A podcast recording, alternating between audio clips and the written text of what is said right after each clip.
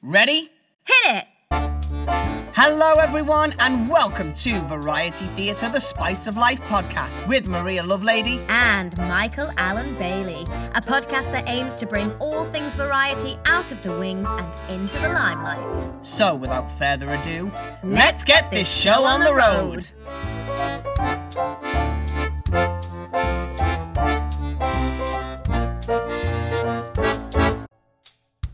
On today's episode, the ultimate ballet pas de deux. Find out which country plays the Royal Variety Show at the stroke of midnight on New Year's Eve. And find out who we bumped into in the audience of Joan Collins' unapologetic one woman show. Hello, Michael. Here we are. Well, it's been a while, hasn't it? I haven't Te- seen you for a whole 24 hours. it's so lovely to be seeing you again after what has been a very exciting and fabulous week. Hasn't it? Well, normally we would take this time to ask each other what we've been doing, but we don't need to because we've been together. We have, and we've done lots of exciting things. We've got a lot of plans. So, why don't we start with, I mean, the best thing that we've probably done this week and potentially this year and potentially our lifetimes? What I don't think I don't think there's a potential about it. I think it's definitely the best thing we've ever done. Monday night, we trotted down to the West End and we saw a Q&A with the one and only Joan Collins. Uh, Dame, Dame, Dame Joan Collins. Joan Collins. She'll be, she'll be, her blood will be curdling if you don't use the Dame. We booked tickets to go and see it months ago, didn't we? It was like literally about six months ago. Yeah, and it's one of those things that has just come round so fast. So fast. And she was doing a, a, book tour for her new book that she's got out, Unapologetic, and she was doing a Q&A with Graham Norton. Mm, who we love, one of who our other favourites. And it was at the Drury Lane Theatre Royal, which we have discussed in previous episodes, because of course that is where Dan Leno and Marie Lloyd were doing pantos 100 years ago. And here we are 100 years later. It's currently showing Frozen, which is probably, you know, if not the biggest show on the West End at the moment, certainly it's the newest biggest show. It's got to be the, the biggest. And we all sat there and watched a wonderful evening with Graham and Joan, and it was just as camp and fabulous as you would want it to be. And it was so relaxed, wasn't it? You genuinely just felt like you were sat in Joan Collins' living room listening to her speak. Except, I mean, maybe this is how Joan lives in her living room. She came out in this like tight fit bodycon dress that was kind of see through uh, with just lines and rows of sequins all over it. It was absolutely black, black elbow length gloves. Uh-huh. It, she, looked immaculate. And then in the interval, she changed, didn't she, to like classic Joan Collins. And she came on in the second half in the classic dynasty white suit, power suits, power suit. She was just dripping in jewels. She was absolutely sparkling. Her hair and makeup was immaculate she was true Hollywood glamour, wasn't she? Exactly. It was, we were saying it was like the last taste. It was like the last example of true Hollywood glamour. And it was awe inspiring. It was. I think some of the stories that she was telling, you just can't believe she's like, yeah, I was sat between Roger Moore and Frank Sinatra. And then she's talking about modern day people like, you know that she's hang, hanging out with Tom Ford and you just think this woman's career has just spanned so many decades. Yeah. She's just been surrounded by so many of the greats and she's a living great among us. And like I think what was amazing like what you just said is that even though these stories were just so real true Hollywood glamour we felt like we were included and we felt like we were just in her living room. There was no pretension about it at all and it was really unfiltered Comple- oh, completely unfiltered, completely unfiltered. Like and I think Graham Norton struggled with that at times because it was kind of like you wanted- could tell, couldn't you? There were, there were beads of sweat, and he's thinking, "Where are the lawyers? We're gonna have to clear this." that's great because that's what the audience wants, isn't it? You don't want to go and see Joan Collins and for it to just be say, "Oh, everyone was lovely. I've had such a lovely night." You want to, you mm. wanted to dish the dirt. You wanted to be Alexis Carrington you do. And it was the real highs and lows. Like she was really talking about some highs in her career. And then other times she was like, no, like she told this amazing story about how basically Cruella de Vil was promised to her mm-hmm. as a role for the the movie that was made that eventually went to Glenn Close and that she just opened up uh, what did she say it was the Hollywood Reporter the Hollywood Reporter she just opened up the Hollywood Reporter and there it was Joan Collins, uh, not Joan Collins, unfortunately. Well, no, not unfortunately, because Glenn is amazing, but Glenn actually got the part and she read that in a magazine. That's how she found out about it. And I, I just think, you know, not even just as performers, I think anyone in any industry, mm-hmm. it's that when you've been promised something or you think something's in your grasp and it it disappears, it, it's so heartbreaking. And it was amazing to hear her talk so honestly about that heartbreak. It's very comforting to know that Dame Joan Collins is going through exactly the same things as so many of us. It is. And like, and like you say, it's really interesting, isn't it? That while we've been doing the podcast and everything that we've been looking into, you know, we've really seen that variety has transcended the decades, you know, from from the old days to now and how it's still relevant. It's still in our consciousness, whether we think of it as variety or not, you know, it, it maybe in, in various guises. And her career kind of reflected that, didn't it? Because, like you say, one minute she's talking about working with Bette Davis and Gene Kelly, and the next she's talking about going for dinner with Kim Kardashian. And you know, you, you just think it's it's completely transcends. And she's she's she's stayed sort of relevant and conscious all this time. Yeah, and I think even the fact that we just went and listened to her talk is variety in itself. I think what a lot of people confuse variety with, and probably because it's the more fabulous photos and the fabulous videos that they recorded, you know, all these, these dancing girls, the comedians, the big costumes, the sparkles. But back in the day, and, and certainly in vaudeville, maybe more than variety here, you know, you used to have people giving talks. People used to come on and they'd talk about science, which yeah. is kind of where science fiction came from because mm-hmm. they would fictionalize all of these um, advances in science, or someone would come and say, "Oh, I've been traveling in the Far East, and these are the these are the things that mm-hmm. I saw," and that's just basically the early travel documentaries. And mm-hmm. so, this idea that it was all just singing and dancing isn't true. They will have had yeah. people interview big stars of the day big travelers of the day, you know, anyone who climbed a mountain, anyone could get up on that stage and entertain. And that's what Graham and Joan did. But I'd rather hear about what a nightmare Linda Evans was rather than climbing Mount Everest, personally. And we've got to do a little bit of name dropping as well while we're here. We had a gorgeous dinner at the Ivy, didn't we, before we went to see it? We did, which was delicious. I had a Damien Hirst cheesecake. You yes, did, and that's I something did. you didn't know you were going to get when you woke up that morning. And we just we just said I don't know whether he actually designed the desserts or whether he was actually out back in the kitchen making them. I I hope it was with the his latter. paintbrushes. Damien, we've had another order for cheesecake, and he's like, "Oh, God, where will I find the inspiration for this one? What's my muse?" Just looks at a sous chef to his right. You're my muse. You're my muse. A moldy carrot. You're my muse so that was gorgeous, our lovely dinner. And then we met and we had a lovely chat in the theatre with the legend that is Christopher Biggins. The one and only. The and one and only. So lovely. How lovely was Christopher Biggins? He chatted to us like we'd known him for years. He did. He did. And, you know, obviously, Biggins, I think, is one of those people that when you meet him, you feel like you've known him for years because yeah. he's very authentic and himself when he's in the well, media. we have. We have known him for years. and then he obviously, you know, we just started chatting to him and he just, you know, was instantly just wonderful and friendly and everything that you wanted him to be.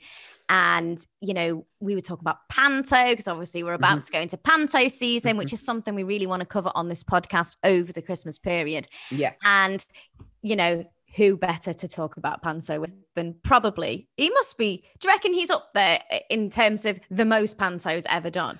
Oh, without a doubt. He without must. a doubt.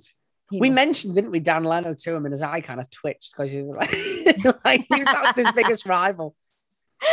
He's dead now. It doesn't He's matter. now. and we were a little bit cheeky, and we did ask Biggins if he would mind getting a selfie with us, and that is going to be over on our Instagram. So check out our Instagram and like our photo of us with Biggins. What more could you want from a photo? What more could you want from Instagram in general? I think that's the reason it was made. So, so I'm still on a high from the Monday. Are you? I'm I'm absolutely still on a high and I'm still recovering to be honest. I'm like walking around in a, in a sleep deprived daze. And even more on a high because of the amazing show that we've got coming up. But before we talk about our very, very, very special guests today, let's talk facts. Let's give ourselves a little variety theatre fact. Go on, Madge. Do you want to go first? What is yours? I will go first. So I think that most people, when they think of variety shows, they um, picture maybe tonight at the London Palladium, something like that. Mm-hmm. More recently, we've had Bradley Walsh, we've had uh, Michael McIntyre do those yep. variety shows. And you kind of have the central compère and everyone else jumps in around that. Mm-hmm. Maybe if we're talking a few years ago, we've got good old Bruce Forsyth, someone like that. Yep. But back in the day, these variety shows didn't have compères. And that is my fact for the day. So, what would happen is each variety show would have a series of acts and nobody came on in the middle of the acts. It was just one after another. So, how this worked is that each act would have a number. Yeah. So, you might be number one, two, 22, whoever was on the bill. We'd and- be number 22. And often, well, that's another fact for another day, but actually, it wasn't always uh, the best, sh- saving the best acts to last like now. Right. Uh, because of public transport. So by the time the show finished, ah. a lot of the ah. time, people had already gone home. Okay, so right. Okay. Yeah. So the biggest acts were usually a little bit more in the middle of the show. Mm-hmm. So back to these numbers, each act would have a number, and often the numbers could change around. So you might suddenly be on first when you were meant to be on third or whatever. And so each act had a number, and the program would just list each act and their number. And then when they came on, instead of your uh, Bradley Walsh coming on to say this next act is, there would be numbers at the side of the stage that would just change and it would say act number seven. And you would have to consult your program to see who act number seven was. I never knew that. That is mm-hmm. so interesting. So the whole idea of a compère is something that's a little bit more modern. Now, the best shows would have no time between one act and another because right. obviously what's going to happen your audience is going to get restless maybe yeah, yeah. people think i'm going to go to the toilet i'm going to get a drink mm-hmm. they might even want to go home so this time in between one act and another was called a stage wait and the best shows didn't have any stage waits Right. So they would put together acts so that maybe you would have a comedian that would be downstage front and the red curtains would be closed, what we'd call in the theatre tabs. And they mm-hmm. would be performing right in the apron of the stage in front of the tabs. And a magician would be behind setting up while right. that comedian was on. Of course, then that comedian can walk off, tabs open, and there you have the magician. And in that sense, there would be no stage wait. Now, if there was a stage wait, the audience would get very unruly. And I've actually got a quote here. So I have a guy here called Napier from the Lewisham. Well, tell him to go. We're trying to record a podcast. and he said back in the day, not right now in my living room, that a stage wait was an unforgivable sin in any performance. My God, that's ominous. Mm-hmm. So sometimes they might have like a musical interlude of, of the orchestra covering. Yeah. That, you know, if it yeah. wasn't maybe a number one theatre that had these big sets and and all of that. But yeah, I just found that really interesting because I think a lot of the time people think of that like end of the pier show with some guy like keeping the crowd going. But back in the day, you wouldn't have that. So if the act before you that had been on hadn't been a big hit, you as the act would have to get the audience back on side you couldn't have a funny man going on in between going and that was those dancers and now we've got a comedian and getting the audience rallied back up yeah it was absolutely your job as an act the more you hear about theatre of this time, it just sounds so terrifying, doesn't it? Like, why did these people put themselves through it? Absolutely. It literally sounds like the next step up from, you know, the gladiators watching people fighting tigers in the Colosseums and things like that. It's the next, the next level.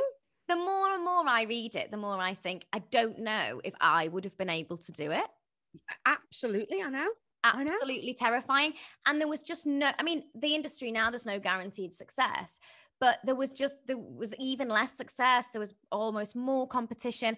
But and the risk of actual physical bodily harm, usually. Yeah, yeah, exactly. And complete humiliation. Yeah you know that's something that that's so interesting isn't it is that these people had to try so hard and they had to like chop and change their acts to get attention depending on who'd been on before them who was coming on after them what level of theatre they were doing the size of the crowd and i think that all that sort of um chopping and changing and preparation and adapting to your surroundings that's what made these people such good performers it's not like now where you have to be a first time hit and if you yeah. don't get a number one straight away or if you know you don't get a million clicks straight mm-hmm. away mm-hmm. then no one's interested in you mm-hmm. these people had time to develop their acts and therefore their talent was just through the roof because they could adapt to any situation they knew how to get out of it well, that was my fact. What is yours? Well, mine's a very short and sweet one. Did you know that in Norway, the Royal Variety Show is aired on television at the stroke of midnight on New Year's Eve? I did not know that. As New Year hits in Norway, the Royal Variety Show is aired. And is it a similar format to our Royal Variety? No, it's our Royal Variety. Oh, our Royal, our Variety. Royal Variety. Yeah, oh. yeah, yeah. Not just a, random Norwegian Variety. Well, I thought they maybe have their own. Do they even have a No, no, no, no. It's global, our Royal Variety. And did you know as well that worldwide, the average viewership of the Royal Variety show is 152 million views? Wow. I mean, that's incredible. Again, just showing that variety and British mm, variety in this case mm-hmm. is loved and enjoyed all over the globe. Absolutely which 100%. we know from our listenership. Yeah. So, everybody yeah. here, our beautiful audience, we love you. And we can see that the views for this podcast are coming in from all over the world. And that just makes us so happy. And we love to hear from you guys as well. So please head over to our Facebook, to our Twitter, to our Instagram, and send us a message. Let us know where you're from, and we can give you a little shout out. Oh, we'd love to give people shout outs on this podcast. Please get in touch. It would be absolutely lovely. And if you've got any facts, if you've got any anecdotes that you'd like to share with us, please get in touch and we'll share them on here too. So, talking about anecdotes. Talking oh, about I... anecdotes. If you want anecdotes, what have we got coming up for you? I think that links us perfectly onto our guests for the week. Now, we've talked a lot about the theatre, we've talked a lot about comedy, we've talked a lot about comedians, we've talked a lot about plays, but this podcast is all about variety. So today we bring you an interview from the world of ballet, the magical world of ballet and dance. And we are talking to two of the most renowned names in international ballet. So our special guests today are Michael Beer and Marion St. Clair. Now, they have done a bit of everything. They are huge Goliaths in the world of ballet. Principals and primas in pretty much every major league ballet company in the world. They've performed in a variety of theatres from Cape Town to the West End. Like they've done it all. And these are people, Michael and Marion are people that can call the giants of the dance world, Margot Fonteyn and Rudolf Nureyev, not only colleagues, but friends. Mm-hmm. You know, these are really, really special people. And we were so, so lucky that they agreed to talk to us. Now we've just got to clear up all these names because they've got about a million code names. They're like a couple of spies. So they're Michael and Marion, but Marion's nickname is Midge. So friends and Michael himself will call her Midge. She calls him Mike. Now we know them by different names because lucky, lucky us, they are our former ballet teachers. They are. They taught us ballet. I mean, they've taught in loads and loads of vocational colleges and places around the UK. We were lucky enough to be taught by them at Liverpool Theatre School, and we all affectionately knew them as Mr. and Mrs. B. So we will probably refer to them in the interview as Mr. and Mrs. B. Even though we left them 15 years ago or something. Oh, it never leaves you. Once you a student, always a student. You just have to call them Mrs. and Mrs. B. It's the only way. I recorded the whole interview squeezing me centre. I'm pulling well, up. I'd like to say I did just to impress Mr. and Mrs. B, but I don't think I did. I think I did the whole interview holding my breath because it was magic. That's the only magic. way I can explain it. And this interview, we have managed to chop down because we were at the house. We were very lucky to be invited to their to their home, and we would must have been there for four or five hours. And we just oh, we were there all day we kept the, the tape rolling and we recorded everything. But in order to bring it to you guys, we've had to chop it down a little bit but this episode will be over two episodes because there was just so much content we couldn't narrow it down just to one episode and as there are we've interviewed both of them together and they mm-hmm. are two people we thought they deserve two episodes so this week sort of concentrates on their early careers and getting to know them and getting to know them as people and where they their variety loves and then the next episode we will focus on none other than royalty We'll just leave that carrot dangling for you there. None other than royalty. And so, their time as co-founders of the London City Ballet, which London City, why can't I speak? Today. And Michael has written a book. He's written his memoirs to commemorate and to document and record the history of the London City Ballet, because as they said, there's not much on record about the smaller ballet companies. The big ones are all there, but mm the smaller ones, which are really the basis of the bigger ones being founded, are kind of becoming obsolete. And and he wanted to change that, which is a fantastic thing.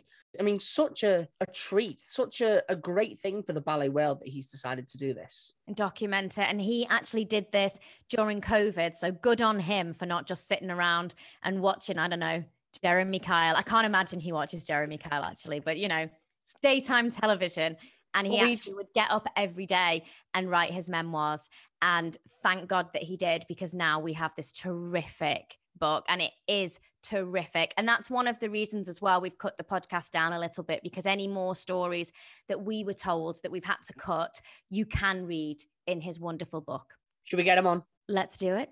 Five six seven eight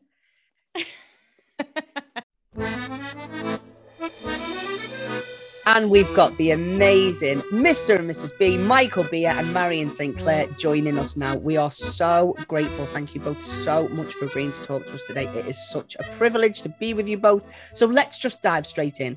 Can you tell us a little bit about how the variety of theatre has spiced up your life?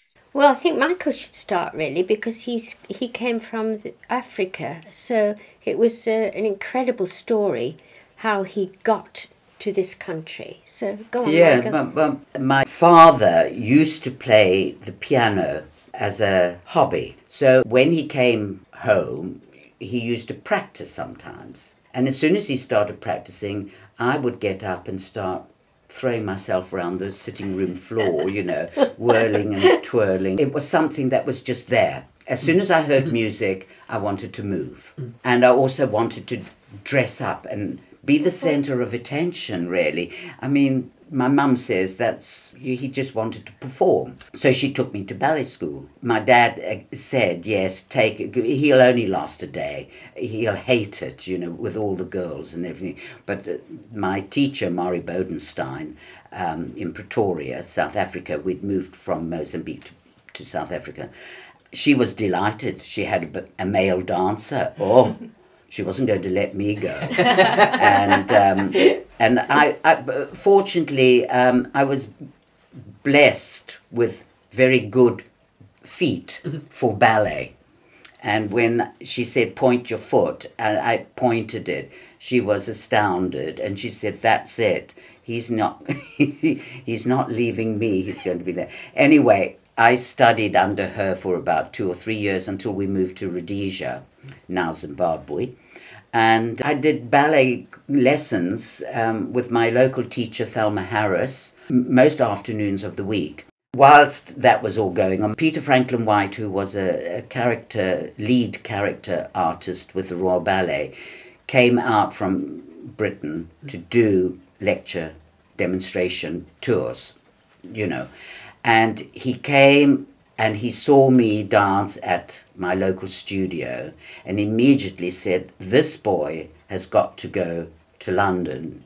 To the Royal, I can get him into the Royal Ballet School on my recommendation, no audition required. So within six months of him visiting, I went to the Royal Ballet School. So I did four years and I was lucky enough to get into the company. They decided that they wanted to close the touring section and amalgamated with the resident company at Covent Garden at the Royal Opera House. Well, disaster, total disaster, because suddenly there were masses, you know, it was such a big company. And you had nothing to do. Most of the time, you were just sitting in the dressing room. With when they amalgamated the companies, it was like going back to square one. And I thought, well, when when, when am I going to get on? You know.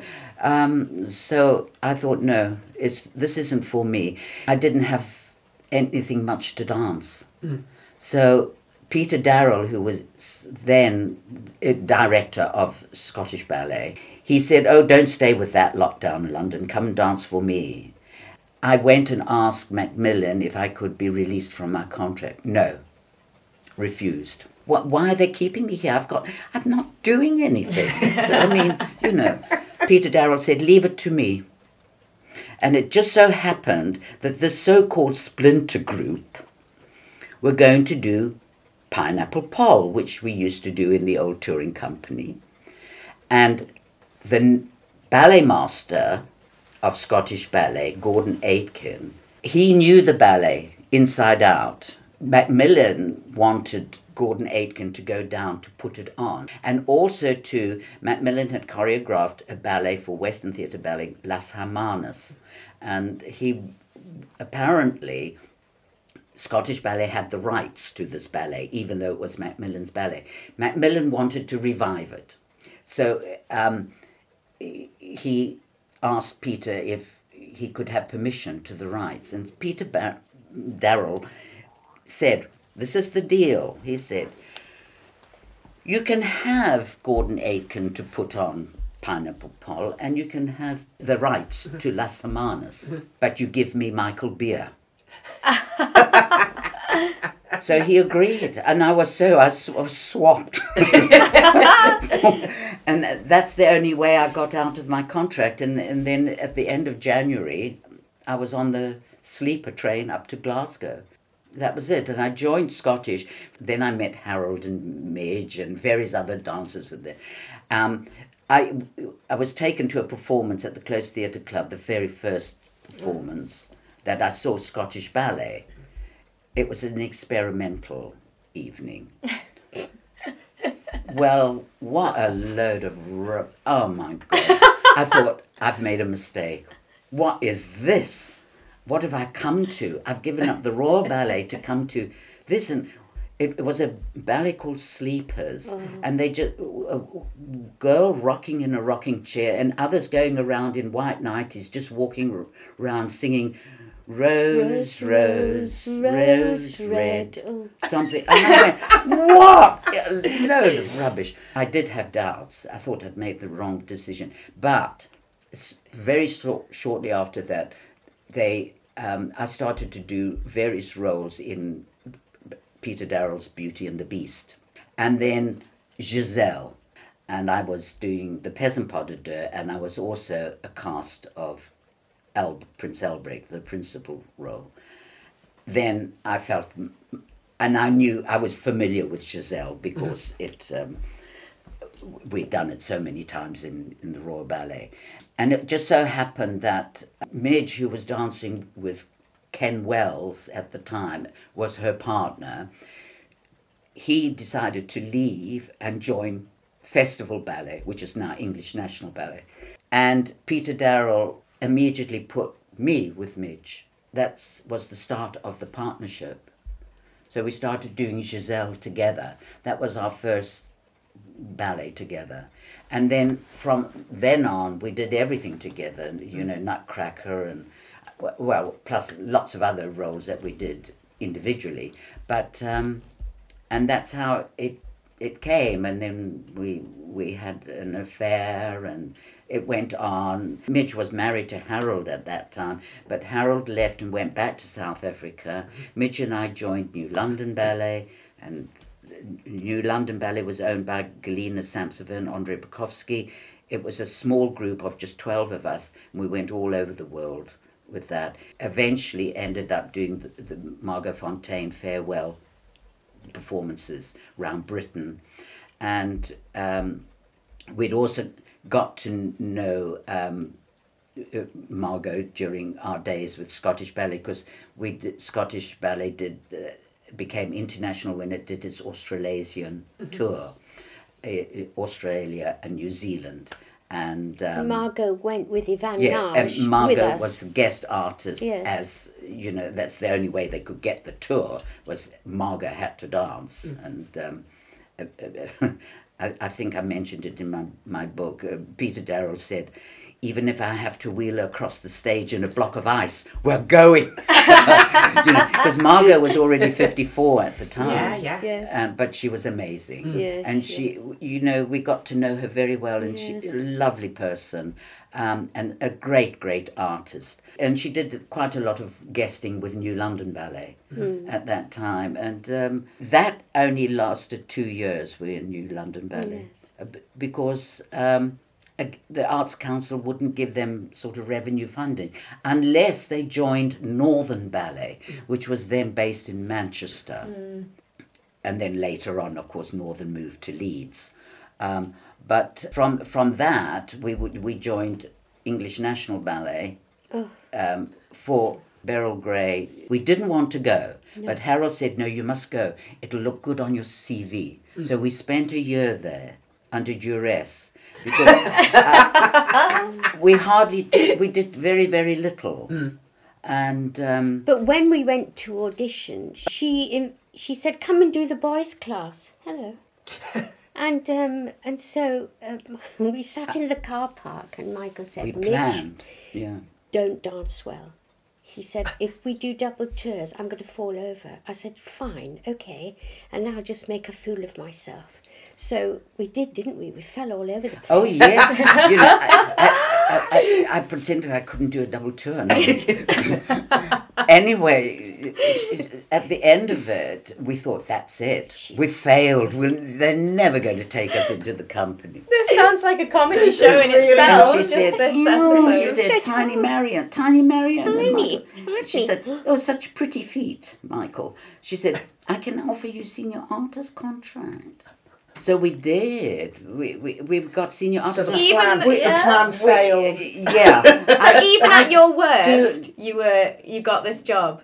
I think no. I think there was some. There was a, a backstory to this because Peter Williams, the critic, He said that we should no, uh, Dame Alicia was doing Lace Feed. feed. uh, De- Dame Alicia For Markova Festival for Ballet. Festival Ballet at the time, and I believe that uh, Alicia had and David Williams, the critic, had said to Beryl.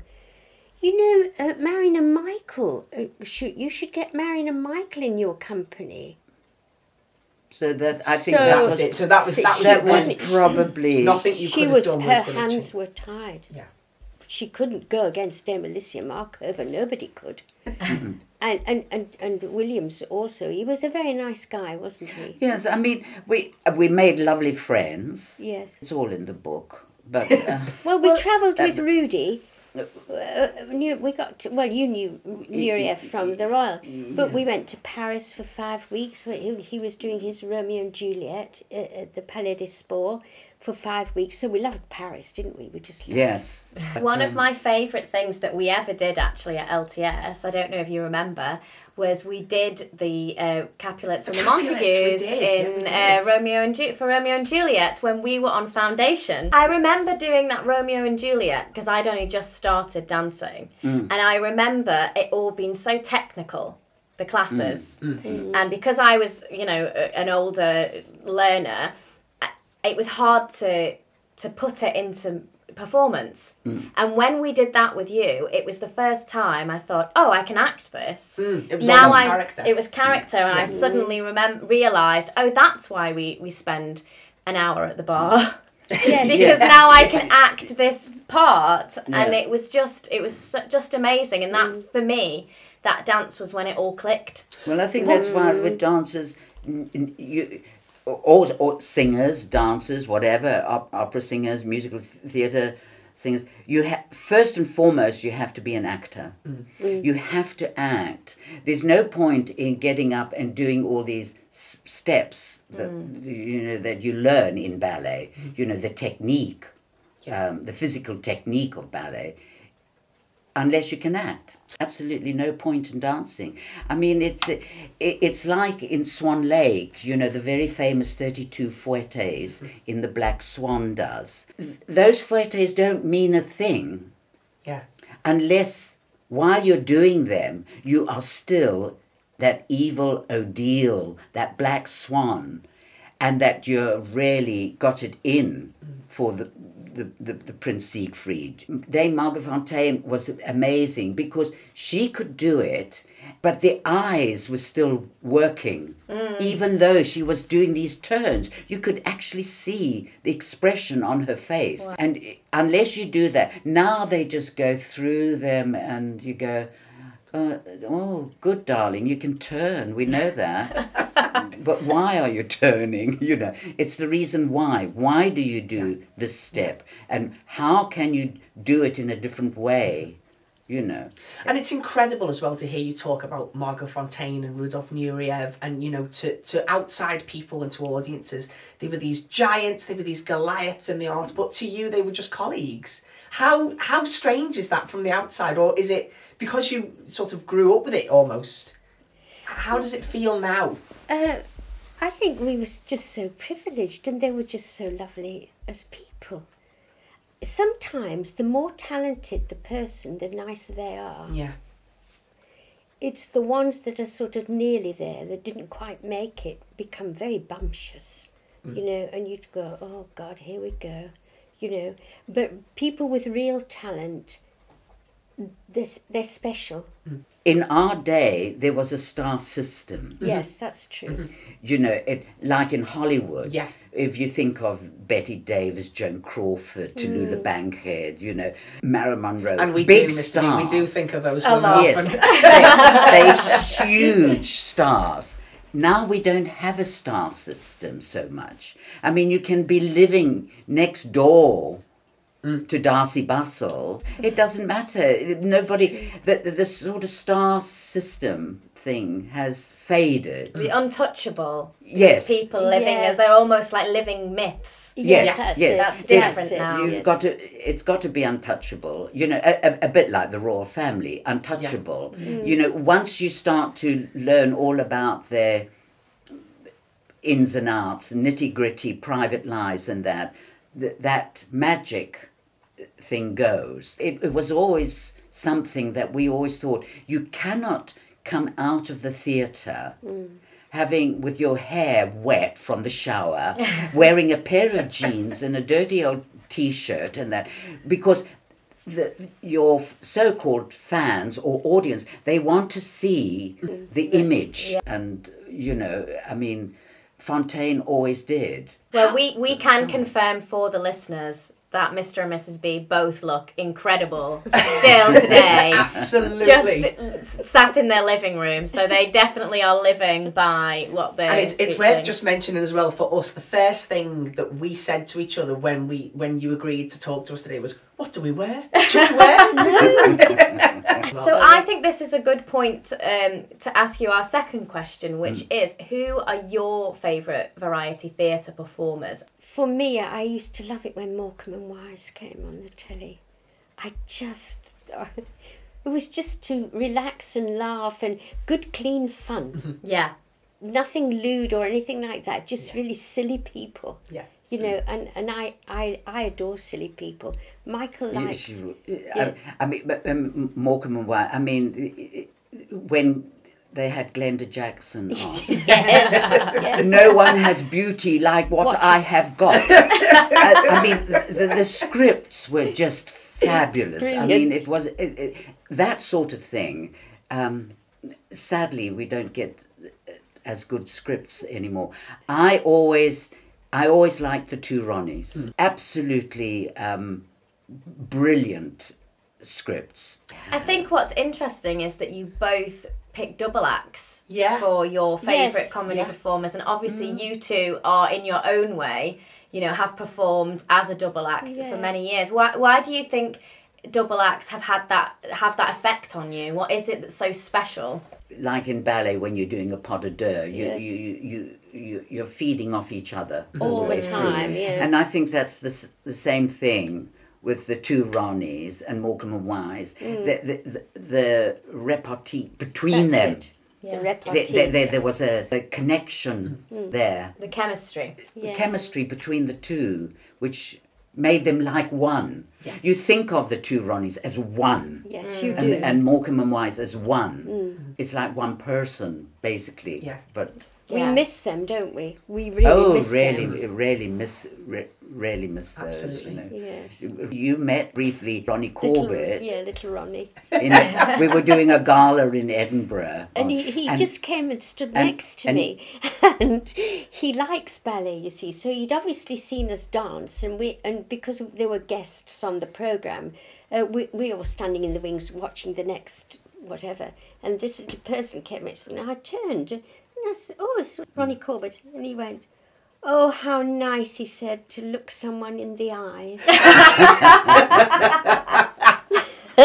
It's really interesting that you say about having a sense of humour, and I remember principally from you two, from being trained by you both, how much you always encouraged having a sense of humour in your work, and and Yes. reiterating the point that you have to take the work seriously, mm. but you don't necessarily have to take yourself seriously. No. Why has that always been important in your careers? Because I think people would think that ballet is very serious, very strict, very mm. disciplined, but having a laugh has Yes. always been so important. How can you how can your body work if you don't feel relaxed and happy?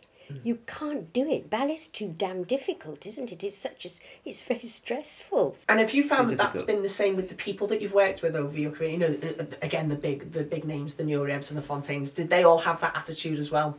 I, yes, I think they did. I, was I- never I'm not- afraid. Nureyev had a sense of humour. I Yes, mean, he I did, Mean, I yes. mean, he was known for his temperament. Yes, Yes. I mean, um, Throwing things around. but he also had a sense of humour. Yeah. I mean, uh, um, um, um, Margot Fonteyn too. You know, they they were relaxed. They didn't regard it as a job. Yeah. I think And- the and- audience can tell as well when that's the case. I think yes, so. yes, Yeah. yes. And I think sometimes, uh, and, and particularly for, for youngsters who who may get pushed into um, the theatre profession because their mum and dad wants them, and you can see that the child's not. It's not really for them. Now that's You know. interesting, isn't it, Mrs. B? Because didn't you start off doing variety shows when you were a child? Yeah, I did acrobatics. Uh, yes, I used to stand on my head and do all silly things. um, but you know, I was born in Hull. My parents didn't really want to have a family. My my father was mixed race. At the end of the war, he went to Burma for a year, and my mother said she wanted to have a baby because she didn't know whether Daddy would survive. You know, she didn't know whether Yeah. he would get back or Yeah. whatever. And I was born while my daddy was away. And when he came back, he didn't have a job. He, he went back on um, Hull Fish Dock and he was filleting fish for a job to keep us going. When I was three, uh, our neighbour, she said, you know, you should send your Marion to Miss Boulder's dance class. So Mum said, oh, well, all right, I'll take her.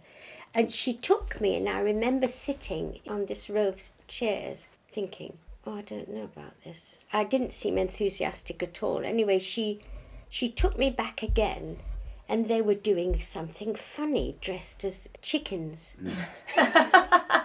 We've all been there. they, that did it for me. They, that did it. And so I, I went back and I got to be a chicken eventually. And I believe what happened was I didn't do any of the dances. I stood on the proscenium arch of the theatre pulling faces at the audience. But I remember that my mum's mum uh, went to see a fortune teller. You know, they people used to do that. You know, they, you know, they used to see. And they, they, this lady said, um, they, there'll be a child in your family that becomes a mimic. Wow. And I think that that, That was probably that was the mimicking because I used to mimic a lot, didn't I, Michael? So that was it. So I loved to act and be silly, really. And um, so I did acrobatics and I learned to do ballet. And then when I came over here, there was a ballet class, Miss Banks, at the old age pensioners' hut in the middle of Leyland. So she took me on as, and I, I started to do my ballet exams, RAD, you know, and all this business. From there, what happened was she was quite young and she decided to get married. She said to my mum, Marion's talented, she said, there is a school in Southport called Loretto School of Dance. I would like you to go and see them there and see if you can afford. It's quite expensive. And Mam was really good. She got a, a, grant from Lancashire County Council Wow. to help. By that time, I was 15. I went as a boarder. And you know, it changed my life. Mm-hmm. You know, mum and dad never had any money. We never had any money, so it was all scratching down the sofa for the odd halfpenny. You know what I mean? Yeah. Because my daddy smoked, and my mum used to say, "Go to the corner shop, Marion, and ask Mister So and So, can you have two woodbines?" Here, here's the change. You could we couldn't afford a packet. pack, whole pack, just yeah. the two. Two woodbines, so that's what I used to do. Um, so when I went to boarding school, I mixed with girls that came from well-to-do families, and I learned how other people lived. I absorbed it. I thought, no, I love this. I love hearing what they do. You know, they can go out and they can buy new shoes. I'd never had the chance to do. It's so it's uh, amazing how, how important that grant was then in your life and the access to be able to get that money and, and that your mum had the initiative to do that Yes, and that it, the it. money was there for you. the money was there and also of course you have to do i loved it actually because we did tap ballet singing ballroom greek we did everything uh, with one t- modern with one What they call- teacher Yeah. dorothea Halli- halliwell and she trained who was the other ballerina that came from there Belinda Wright. Belinda Wright Who was famous. came from the same school. When I got to 19, they wanted me to take over the school uh, because they wanted to retire. And I thought, no, I'm not doing this. You know, I need to get on stage. They had a connection with Ballet Rambert, with Madame Rambert. And um, they arranged for me to go down to London to audition the Ballet Rambert school. And I remember my mum and dad drove me in the little car down to London. And we parked outside the Mercury Theatre. And my mum took me in. And uh, Mrs. Ellis, Madam's daughter, was doing the audition and everything. And she looked at me and um, sh- they asked me to wait outside. And she'd said to my mum, I'm sorry, Mrs. Alsop, because I was Marion Alsop. Um, your daughter's too small. She's too small. She's not tall enough. I'm sorry, we can't audition her. And my mum begged. She said, please. She said, we've come all the way from Lancashire in a day and we're going home. Please see her dance. So they let me go in and do the class. I didn't know that, that my mum had begged. Oh. Yeah. and how tall are you then? Just Well, I was five foot. I've always been, but uh, just recently I had to go for a hand test because I'd had burning hand syndrome. And this gentleman said, you know, was checking all my reflexes. And he said, now come on, Midge, stand against the door because I want to measure your height. And he said, how, how tall are you? I said, I'm five foot. And he went, I'm sorry, love. He said, You're four foot ten, you've shrunk. so, and then, do you know why? Because we stopped dancing. Anyway, so I, they saw me do the class. Yes, they'll take me into the school. Right, okay. So I went into the school. I was in the school, I think, four months and took me into the company. So I started my career with Rambert. Yeah, Rum, well, she she had her eye on you. Yeah. They were smallish dancers, the ballerinas. Yeah, and all at that was time when it was small, yeah. classical. Yeah. And um, and Rambert could saw something in in Yes. in Midge. But it was um Rambert was nice to me, Dame Mary. She was very nice to me. And I remember we performed at Liverpool and Mum and Dad were sitting in the car outside the stage door, um, waiting for me to come out. And Mum had wound the window down. And Madam came waddling out as she did, you know, like, is it? And um, Mum said, Oh, look, Matt, there's Madam. And she heard my mum. She had eyes like a hawk, that one. And she walked over to the car and she said, Who are you? That was her favourite expression. Who are you? And Mammy said, um, It's Marion's uh, mum and dad, madam. And she said, Who? She said, Marion's mum and dad. And madam went, Oh, the girl with the beautiful eyes. Oh, is that beautiful? So, yes, so that I've, I've treasured that. I, I thought that was really lovely. And what theatre was that? That was the, uh, the, Royal Court. Royal, Royal Court. Court. Yeah. Because the, the Royal Ballet touring company They used to do, do the- that, We yeah. didn't perform at the Empire. No. Right. Uh, Yeah. I mean, I, I don't know why the Royal never did the Empire because it's a much bigger stage. Yeah, but the, there the, was but the Royal Court was was Nice, nice. It was a lovely theatre, Yes, traditional. Yeah. There was a lift. I remember. Everybody They cra- crammed in To- the to- lift. to go in the Do you lift. know? And you, you I know that lift actually. Yeah, yeah, yes, Yes, yes, yes, yeah. You know. Well, that brings us to the- a question that we've been mm. dying to ask you, which is what is your favourite theatre? Of all the theatres you've performed in in your, your vast career, what would you say is your favourite theatre and why? I think we both came to the same conclusion, didn't we, Mike? Yeah, I think the Theatre Royal and Opera House in Northampton. When when when we formed together with Harold King, London City Ballet, Yes. it was the theatre where we got our first full week of performances yes. instead of just one nighters. Nighters. Right. Mm-hmm. and so it was really really important because it, it it it was such a success we full houses for the entire week absolutely jam packed And what time did we finish the shows at night? uh, we started at 7.30 and the, and the curtain came down at sort of 10 to 11 Yes. Wow. Yeah. and, and and people were worried about missing the last bus home in the city. but they did they all stayed, Yeah. these theatre managers know other theatre managers you know around the country and so when harold wanted to book dates like in colchester the mercury theatre mm. and um, Derby. Derby, mm. places like that, they all said, yes, we want mm. London City Ballet because we had been such a success that first week in Northampton. And that literally, from there onward, we just got date after date after date. So I mean, I think, of course, the Royal Opera House, when, when I came over as a student from, from Africa and seeing the, the, the Royal Opera House I mean, was 16, I'd never seen a theatre of that size. Well, they didn't have anything like that in out in Africa. I couldn't believe hmm. how amazing it was. And the orchestra happened to be rehearsing, and I sneaked through the pass door and I went, ah. and I looked at this curtain and I went, this is where I want to dance. Hmm. It is m- magical. Hmm. It's by t- today's standards, it's not the most, the biggest of stages for ballet. The Coliseum, I think, is slightly bigger.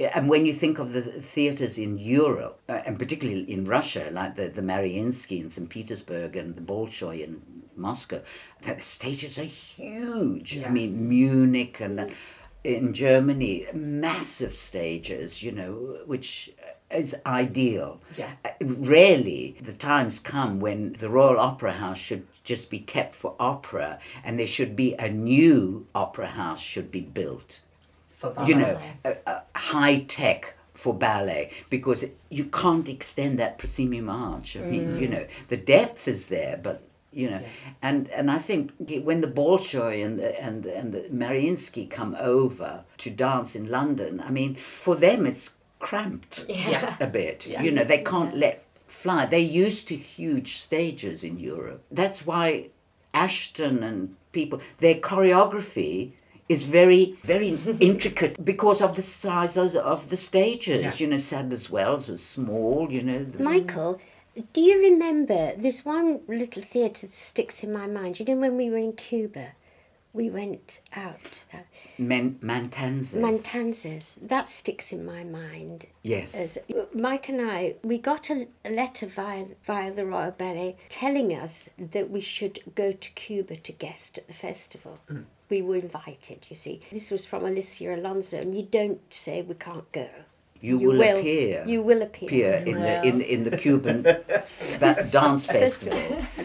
And Harold And we went, went. Yeah, that's brilliant. Brilliant, Go. go. So we flew out, didn't we? We got to the hotel, didn't It was we? lovely, ho- Lovely. which had been uh, formerly the the, Hi- the Hilton. Hilton. Yes, it was the But Hilton. it but it Well, wasn't no. the Hilton. Michael was on the 12th floor and I was on the the fourth fourth floor because you see, you weren't allowed really to chat about anything.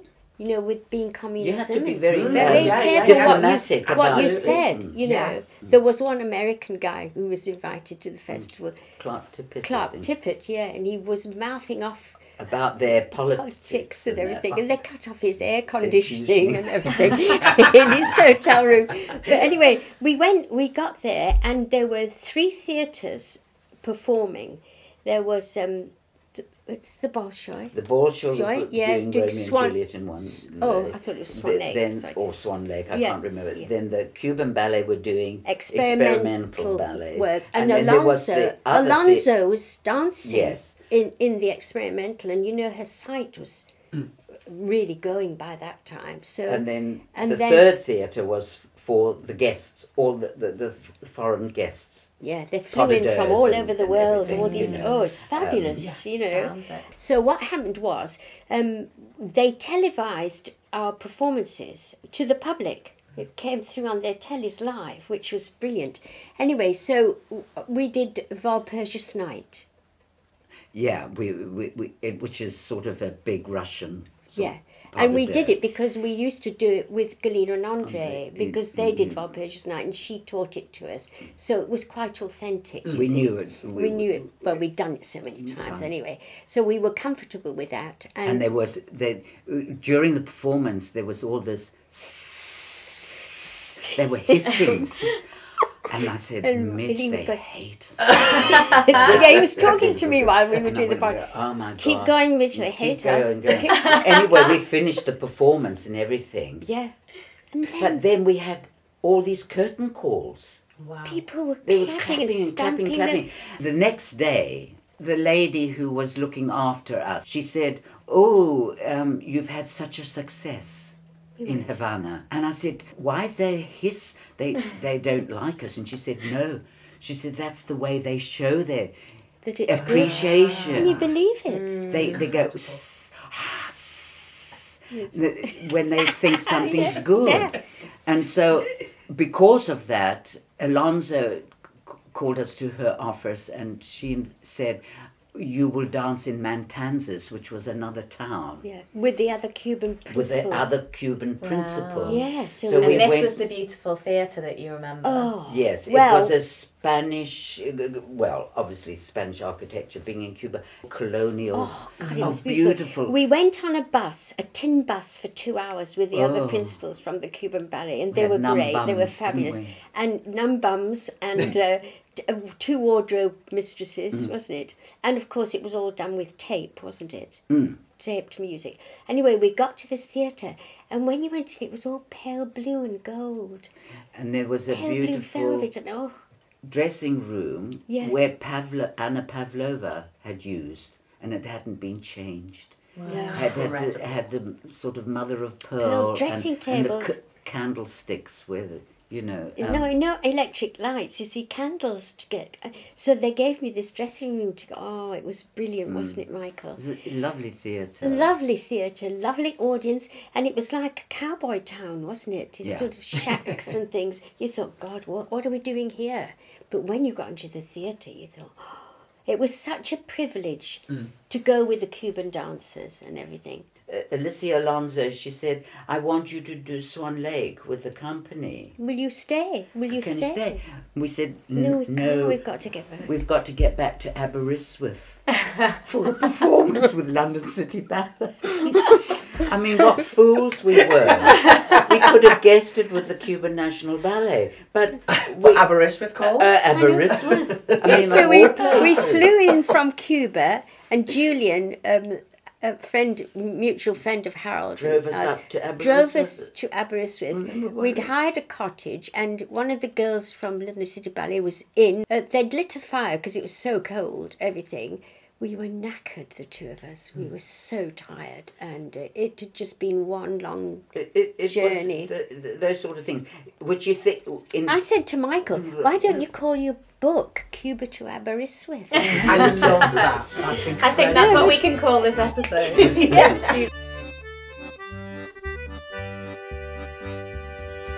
I could listen to that all day.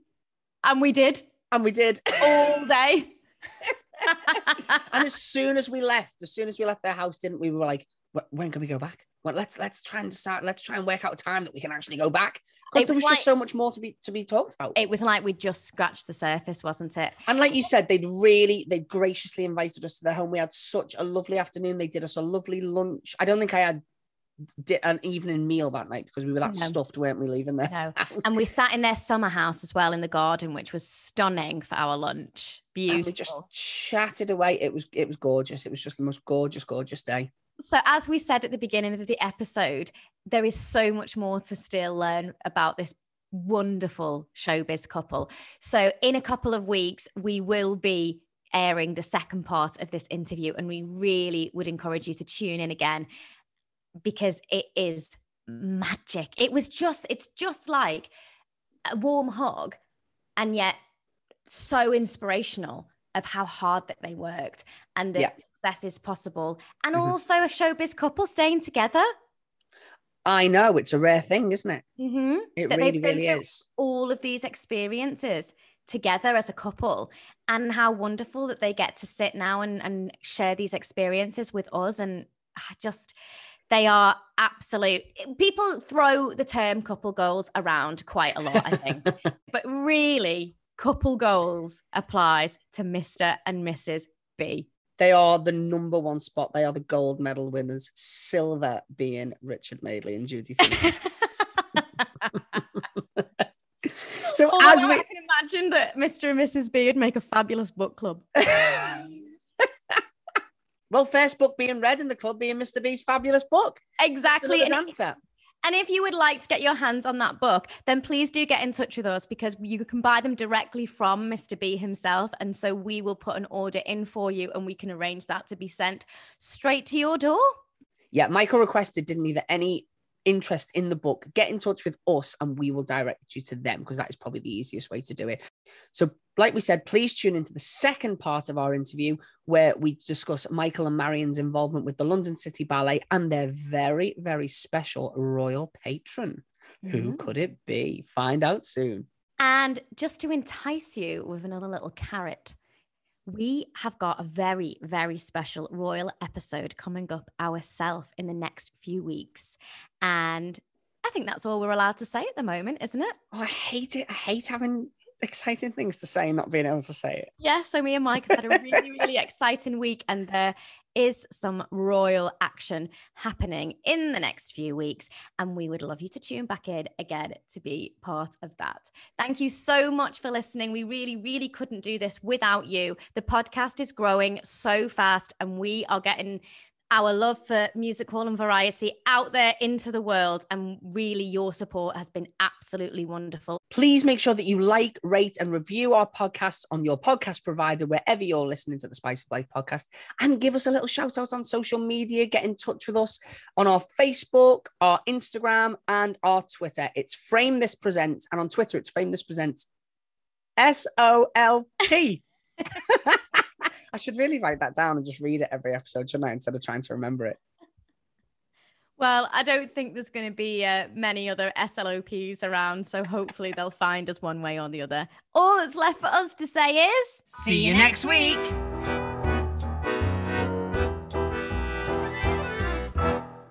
Former principals and primas in every ballet company around company.